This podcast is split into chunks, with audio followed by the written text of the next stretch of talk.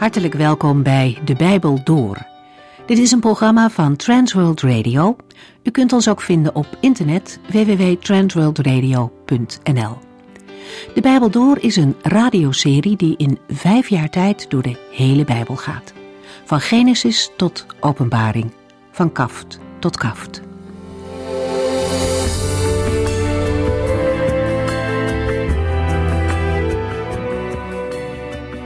In Efeze 1 schrijft Paulus over de grote plannen die de Heere God al maakte voordat de schepping er was. In die eeuwigheid, voor de tijd begon te lopen, koos God mensen uit. Hij dacht dus al aan u en aan mij en allen die zouden gaan geloven in zijn zoon. En zoals altijd had God ook een doel met hen. Hij wilde hen heiligen, hen een leven geven voor zijn aangezicht. Hij koos gelovigen niet uit omdat ze goed of beter waren dan anderen. Zij leven niet beter dan anderen en leveren ook niet grotere bijdragen aan de samenleving. Gods keuze was gegrond in zijn genade, op grond van het volbrachte werk van Christus. Gelovigen zijn dezelfde zondige mensen als ieder ander. En toch, toch zijn ze uitverkoren en vergeven. Maar die zegen, weet u, die is niet voor een beperkt gezelschap weggelegd. Gods aanbod van de redding gaat uit naar de hele wereld, naar iedereen. Christus is gestorven zodat alle mensen gered kunnen worden. En om dat aanbod aan te nemen, hoeft iemand niet eerst te weten of hij al of niet uitverkoren is. Dat is een zaak van de Heere.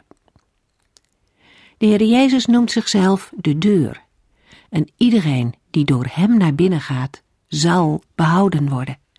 Hij maakt geen uitzondering in zijn uitnodiging. Iedereen is welkom. Hij zal dat niet doen en vervolgens weer mensen terugsturen.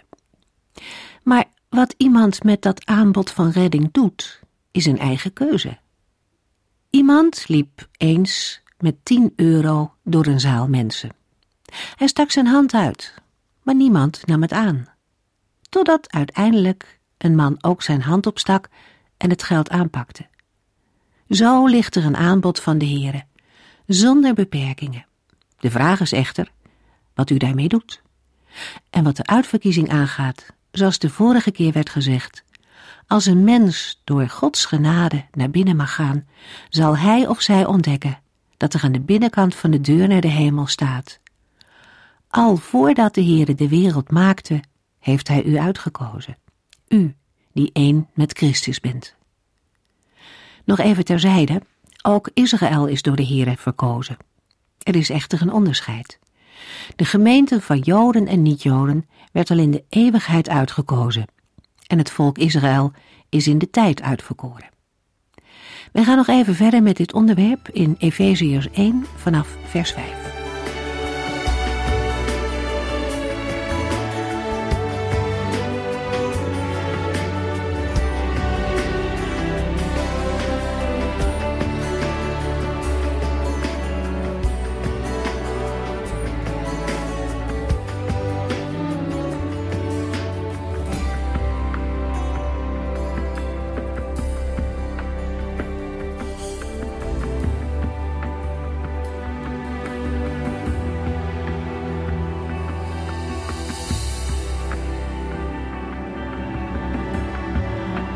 In de vorige uitzending kwam de uitverkiezing aan de orde. In deze uitzending gaan we daarop door. Efeziërs 1, vers 5. Het is altijd zijn bedoeling geweest ons als zijn kinderen aan te nemen door Jezus Christus. De verkiezing heeft een bedoeling. Ook in andere Bijbelboeken lezen we erover. Gelaten 4, vers 4 tot en met 7. Maar toen de juiste tijd gekomen was, de tijd die God daarvoor had bepaald, stuurde God zijn zoon, die als mens uit een vrouw werd geboren en aan de wet onderworpen was. Hij zou ons vrijkopen van die wet, zodat God ons als zijn kinderen kon aannemen. En omdat wij zijn kinderen zijn, heeft God de geest van zijn zoon in ons hart gegeven, zodat wij God echt kunnen aanspreken met Vader. U bent dus niet langer slaven, maar Gods eigen kinderen. Als zijn kinderen hebt u recht op alles wat hij bezit. De gelovigen horen bij de Here, ze zijn aangenomen. Christus is de eeuwige zoon. De gelovigen zijn aangenomen zonen. Die aanneming tot kinderen God allereerst de Israëlieten, maar betreft nu allen die in Christus zijn. Immers, het is altijd zijn bedoeling geweest ons als zijn kinderen aan te nemen door Jezus Christus. Het Griekse woord voor bedoeling in de zinsnede het is altijd zijn bedoeling geweest, betekent vooraf bepalen of vooruit vaststellen. Daarbij gaat het om van tevoren of vooraf iets of iemand tot iets bestemmen, voorbestemmen. In het Nieuwe Testament is God degene die voorbestemt. Hij kan iets voorbestemmen tot een zeker doel. Bijvoorbeeld het voorbestemmen van de verborgen wijsheid van de Heere, om ons in de heerlijkheid te brengen. Of ook iemand voorbestemmen om ergens deel aan te krijgen. Bijvoorbeeld de gelovigen aan het erfdeel in Christus. Behalve in Handelingen 4, vers 28, waar het opstand van Joden en niet-Joden tegen de Messias betreft, gaat het in het Nieuwe Testament over Gods voorbeschikkende voorkennis waarmee hij de gemeente heeft bestemd voor zijn heilsplan in Christus. En wat is Gods heilsplan? Het is altijd zijn bedoeling geweest ons als zijn kinderen aan te nemen door Jezus Christus. Het Griekse woord voor aannemen is afgeleid van een woord dat tot zoon aannemen betekent. Oorspronkelijk is het een juridisch begrip dat aangeeft dat iemand aan een ander de titel en rechten van een zoon geeft. In het Nieuwe Testament vinden het woord alleen in godsdienstige zin, gezegd van de Heere, die Israël of de gelovigen aanneemt als zijn kinderen. Laten we Efeziërs 1, vers 5 en 6 nog een keer goed op ons laten inwerken. Het is altijd zijn bedoeling geweest ons als zijn kinderen aan te nemen door Jezus Christus, opdat wij hem zouden prijzen voor zijn onovertroffen genade. En hij heeft ons door zijn geliefde zoon laten ervaren hoe buitengewoon goed hij is. Als we deze beide versen een aantal keren hardop voorlezen, dan komt in het licht van de woorden uit vers 4: God heeft ons uitgekozen, de vraag op: hoe kan het toch dat bij een aantal gelovigen die de Heere liefhebben, het woord uitgekozen of verkiezing zoveel angst en schrik teweeg brengt? De vraag: kunt u zingen van de verkiezing? zullen ze met nee beantwoorden.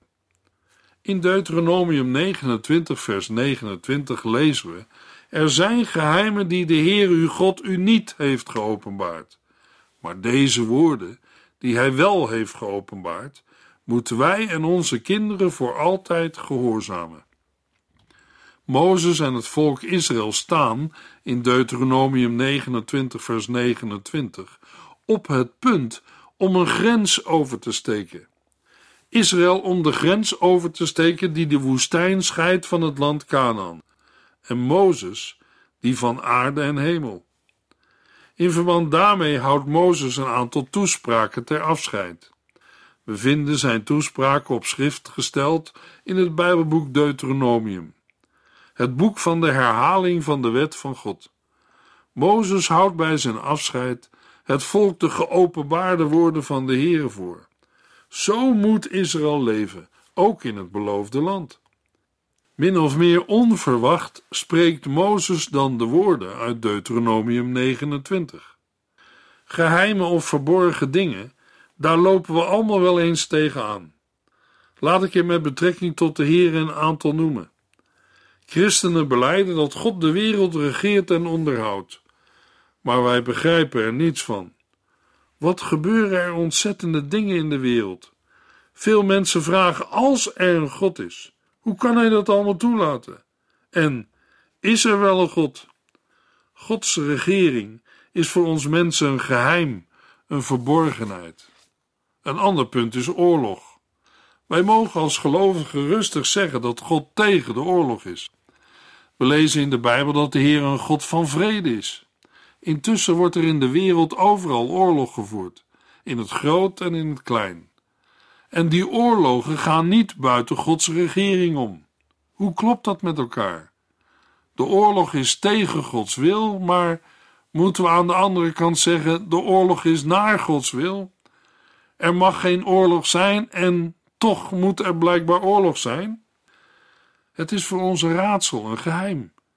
Gods wil is voor ons mensen vaak een verborgenheid, een geheim. Zo kunt u het ook in uw eigen leven ervaren.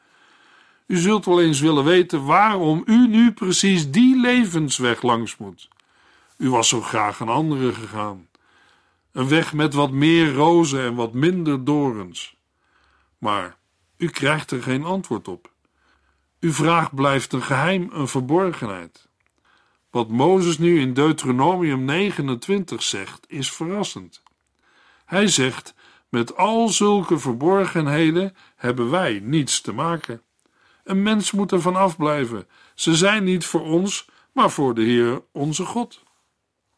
Hij heeft ze ons niet geopenbaard. Waar we wel mee te maken hebben, zijn de geopenbaarde geheimen. Mozes zegt: Maar deze woorden die hij wel heeft geopenbaard, moeten wij en onze kinderen voor altijd gehoorzamen. Prachtig. Het lijkt mij dat wij aan de geopenbaarde woorden van de Heere al meer dan genoeg hebben.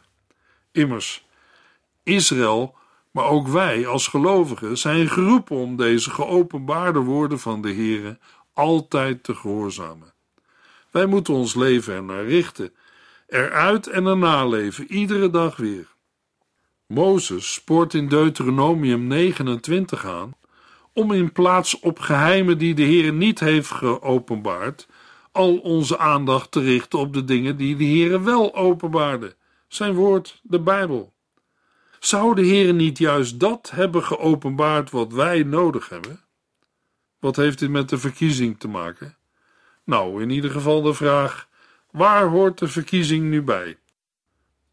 Hoort de verkiezing tot de geheimen van God? In de geschiedenis van de kerk is er bij tijden veel over gesproken.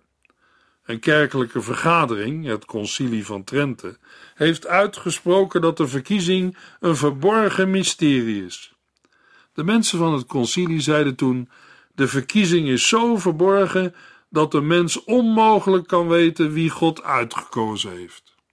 Ook een gelovige kan het volgens het concilie van Trente van zichzelf niet weten. Hij of zij kan het alleen weten als de Heer het op een bijzondere manier openbaart. Officieel is dit nog steeds de leer van onder andere de Rooms-Katholieke Kerk. Luisteraar, hoe denkt u over de verkiezing? Mogelijk zijn de uitspraken van het Concilie van Trent ook uw gedachten. Wat weten wij eigenlijk van de verkiezing? Zo in het algemeen en in het bijzonder van onze eigen verkiezing. Is het niet beter om op gepaste wijze te zwijgen bij het woord verkiezing? Leidt het spreken over verkiezing, vooral over eigen verkiezing, niet tot hoogmoed?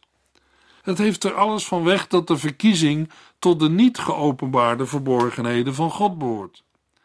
In het algemeen wordt er in veel kerken en christelijke gemeenten niet veel over gesproken.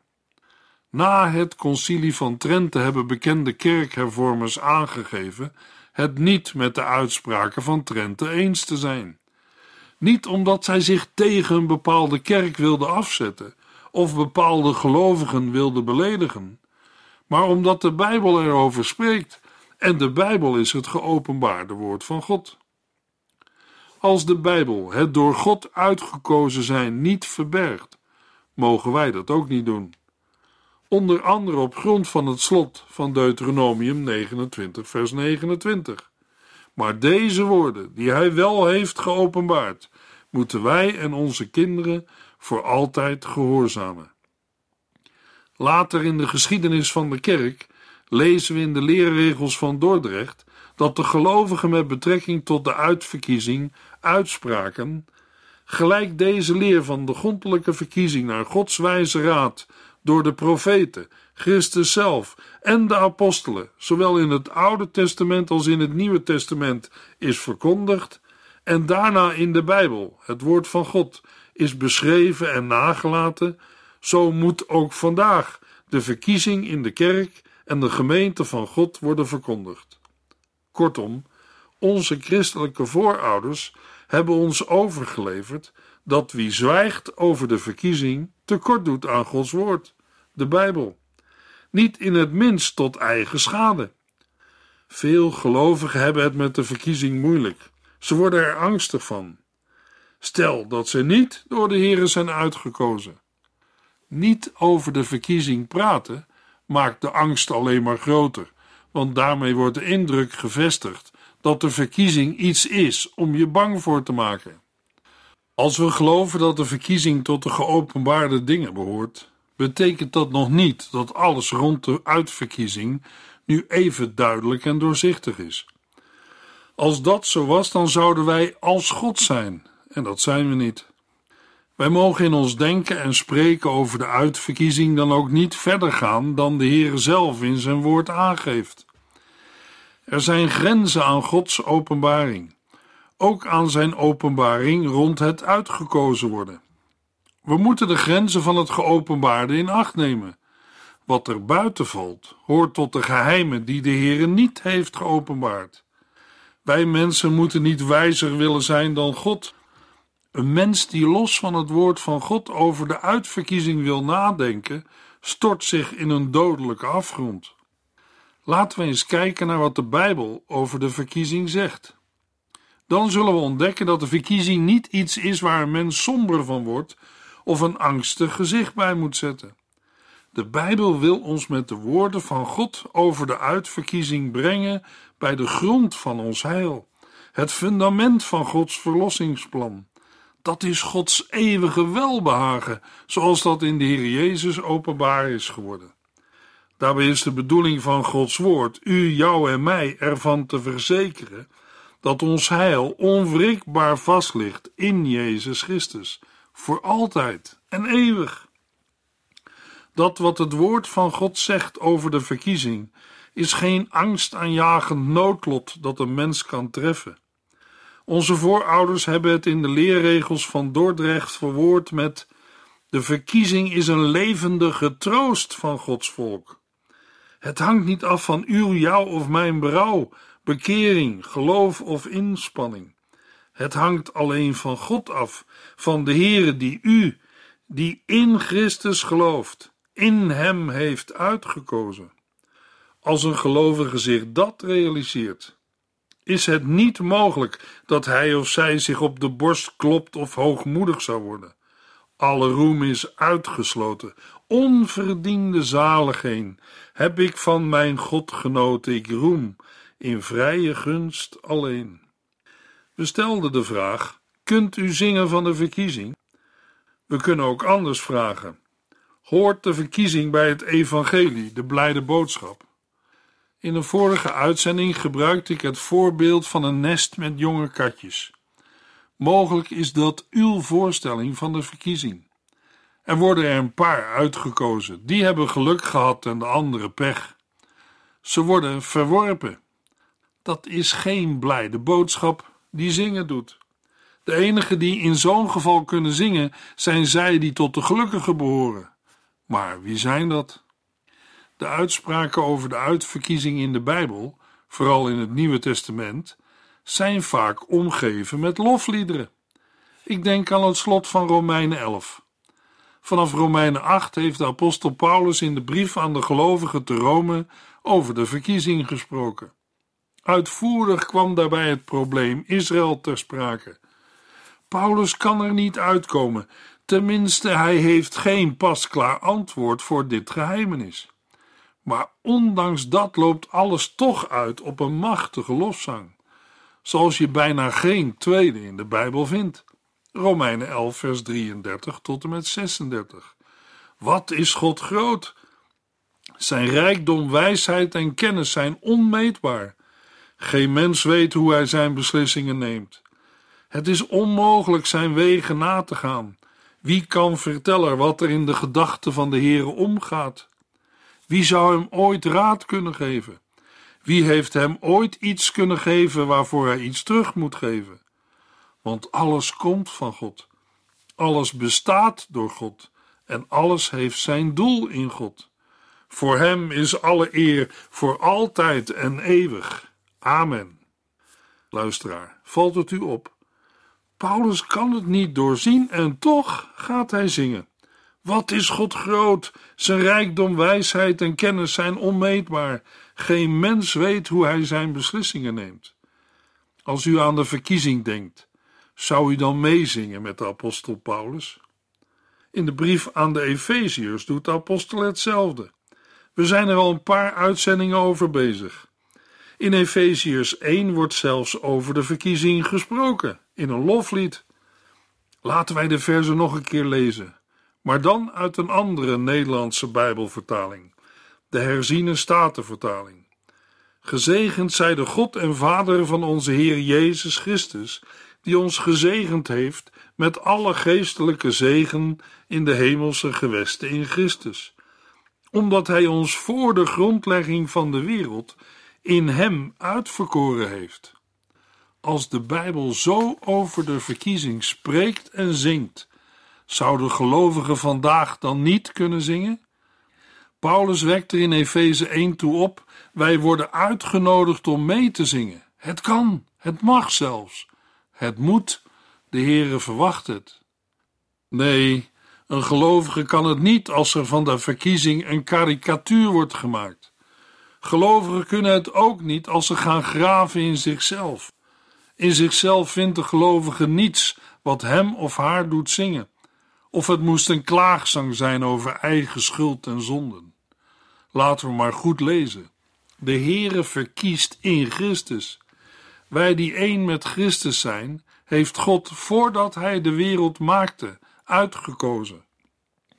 In de Griekse grondtekst van de brief aan de Efeziërs vinden we in hoofdstuk 1 in de versen 3 tot en met 13 steeds in verschillende variaties de woorden in Christus, in Hem en in de geliefde. Daarmee zegt de apostel ook dat de verkiezing heeft plaatsgevonden in Jezus Christus. Laten we daarbij bedenken wat we lazen in Romeinen 9, vers 15 en 16. Denk maar eens aan wat hij, de Heere, tegen Mozes zei. Ik ben genadig voor wie ik genadig wil zijn. En ik ontferm mij over wie ik mij wil ontfermen. Het hangt er dus niet van af of u graag wilt of erg uw best doet. Nee, het hangt af van God, die het goede met ons voor heeft. Luisteraar, gelooft u de Heere op zijn woord? Hij heeft het goede met u voor. Gelooft u dat? De Heer is genadig voor wie hij genadig wil zijn. Vooral bij deze laatste woorden moeten wij onze gedachten onder de controle van de Heilige Geest stellen. Een mens is zomaar geneigd om de Heere van willekeur te beschuldigen of te denken dat de Heere zomaar een aantal mensen uitkiest en de rest verwerpt. Maar dat zijn gedachten die de Bijbel ons niet laat zien. Romeinen 8 vers 28 tot en met 30. Eén ding weten wij: voor wie hem liefhebben, laat God alles meewerken voor hun bestwil, want hij heeft een plan met hen. Hij heeft altijd geweten wie hem zouden liefhebben. En hij bepaalde ook dat die mensen zijn zoon zouden weerspiegelen. Want hij wilde dat zijn zoon de eerste en belangrijkste van vele broers zou zijn. Maar God heeft allen die daartoe bestemd waren ook geroepen. En hij heeft hen ook rechtvaardig gemaakt. Meer nog, hij heeft hen ook in zijn schitterende heerlijkheid opgenomen. Als Gods verkiezing heeft plaatsgevonden in Christus, dan zegt dat allereerst dat de verkiezing allerminst iets geheimzinnigs is.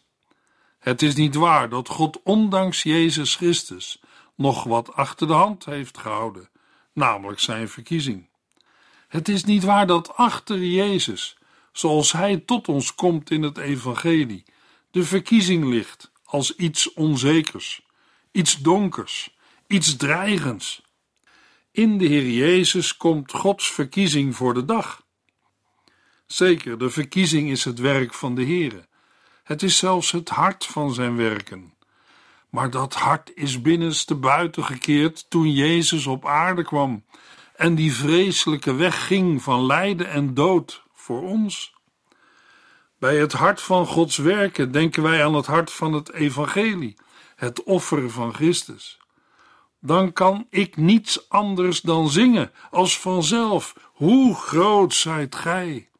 De Heer heeft ons, ja ook mij, in Hem uitgekozen. Aan het woordje ons moeten we aan het eind van deze uitzending nog even aandacht geven. Het valt op dat de Bijbel in verband met de verkiezing meestal in het meervoud spreekt. In 1 Petrus 2, vers 9 lezen we: U bent door God uitgekozen om koninklijke priesters te zijn. Mensen die voor God zijn afgezonderd, om overal te vertellen hoe goed en groot Hij is, die u geroepen heeft om vanuit de duisternis naar zijn heerlijk licht te komen. Ook in Efeziërs 1, vers 4 gebruikt de apostel het woordje ons. Het betekent niet dat de verkiezing niet persoonlijk zou zijn. Het betekent wel dat niemand op zijn eentje uitgekozen is. De Heere heeft zich een gemeente uitgekozen en afgezonderd. De gemeente van Christus. En hoe heeft de Heere dat gedaan? Door de prediking van het evangelie. We lazen in Romeinen 8, maar God heeft allen die daartoe bestemd waren ook geroepen. Gods roepstem wordt ook vandaag nog gehoord in de verkondiging van zijn evangelie, de prediking van een gekruisigde Christus. Tot de zekerheid van de verkiezing komt de mens niet door innerlijke stemmen of door bepaalde ervaringen. Het komt ook niet op een briefje uit de hemel vallen. Het staat in Gods grote brief, de Bijbel, het evangelie van Jezus Christus. In Hem heeft de Heer altijd de bedoeling gehad om ons als zijn kinderen aan te nemen. Met de bedoeling, Efeziërs 1 vers 6, opdat wij Hem zouden prijzen voor Zijn onovertroffen genade. En Hij heeft ons door Zijn geliefde Zoon laten ervaren hoe buitengewoon goed Hij is. Over Zijn goedheid lezen we verder in de volgende uitzending.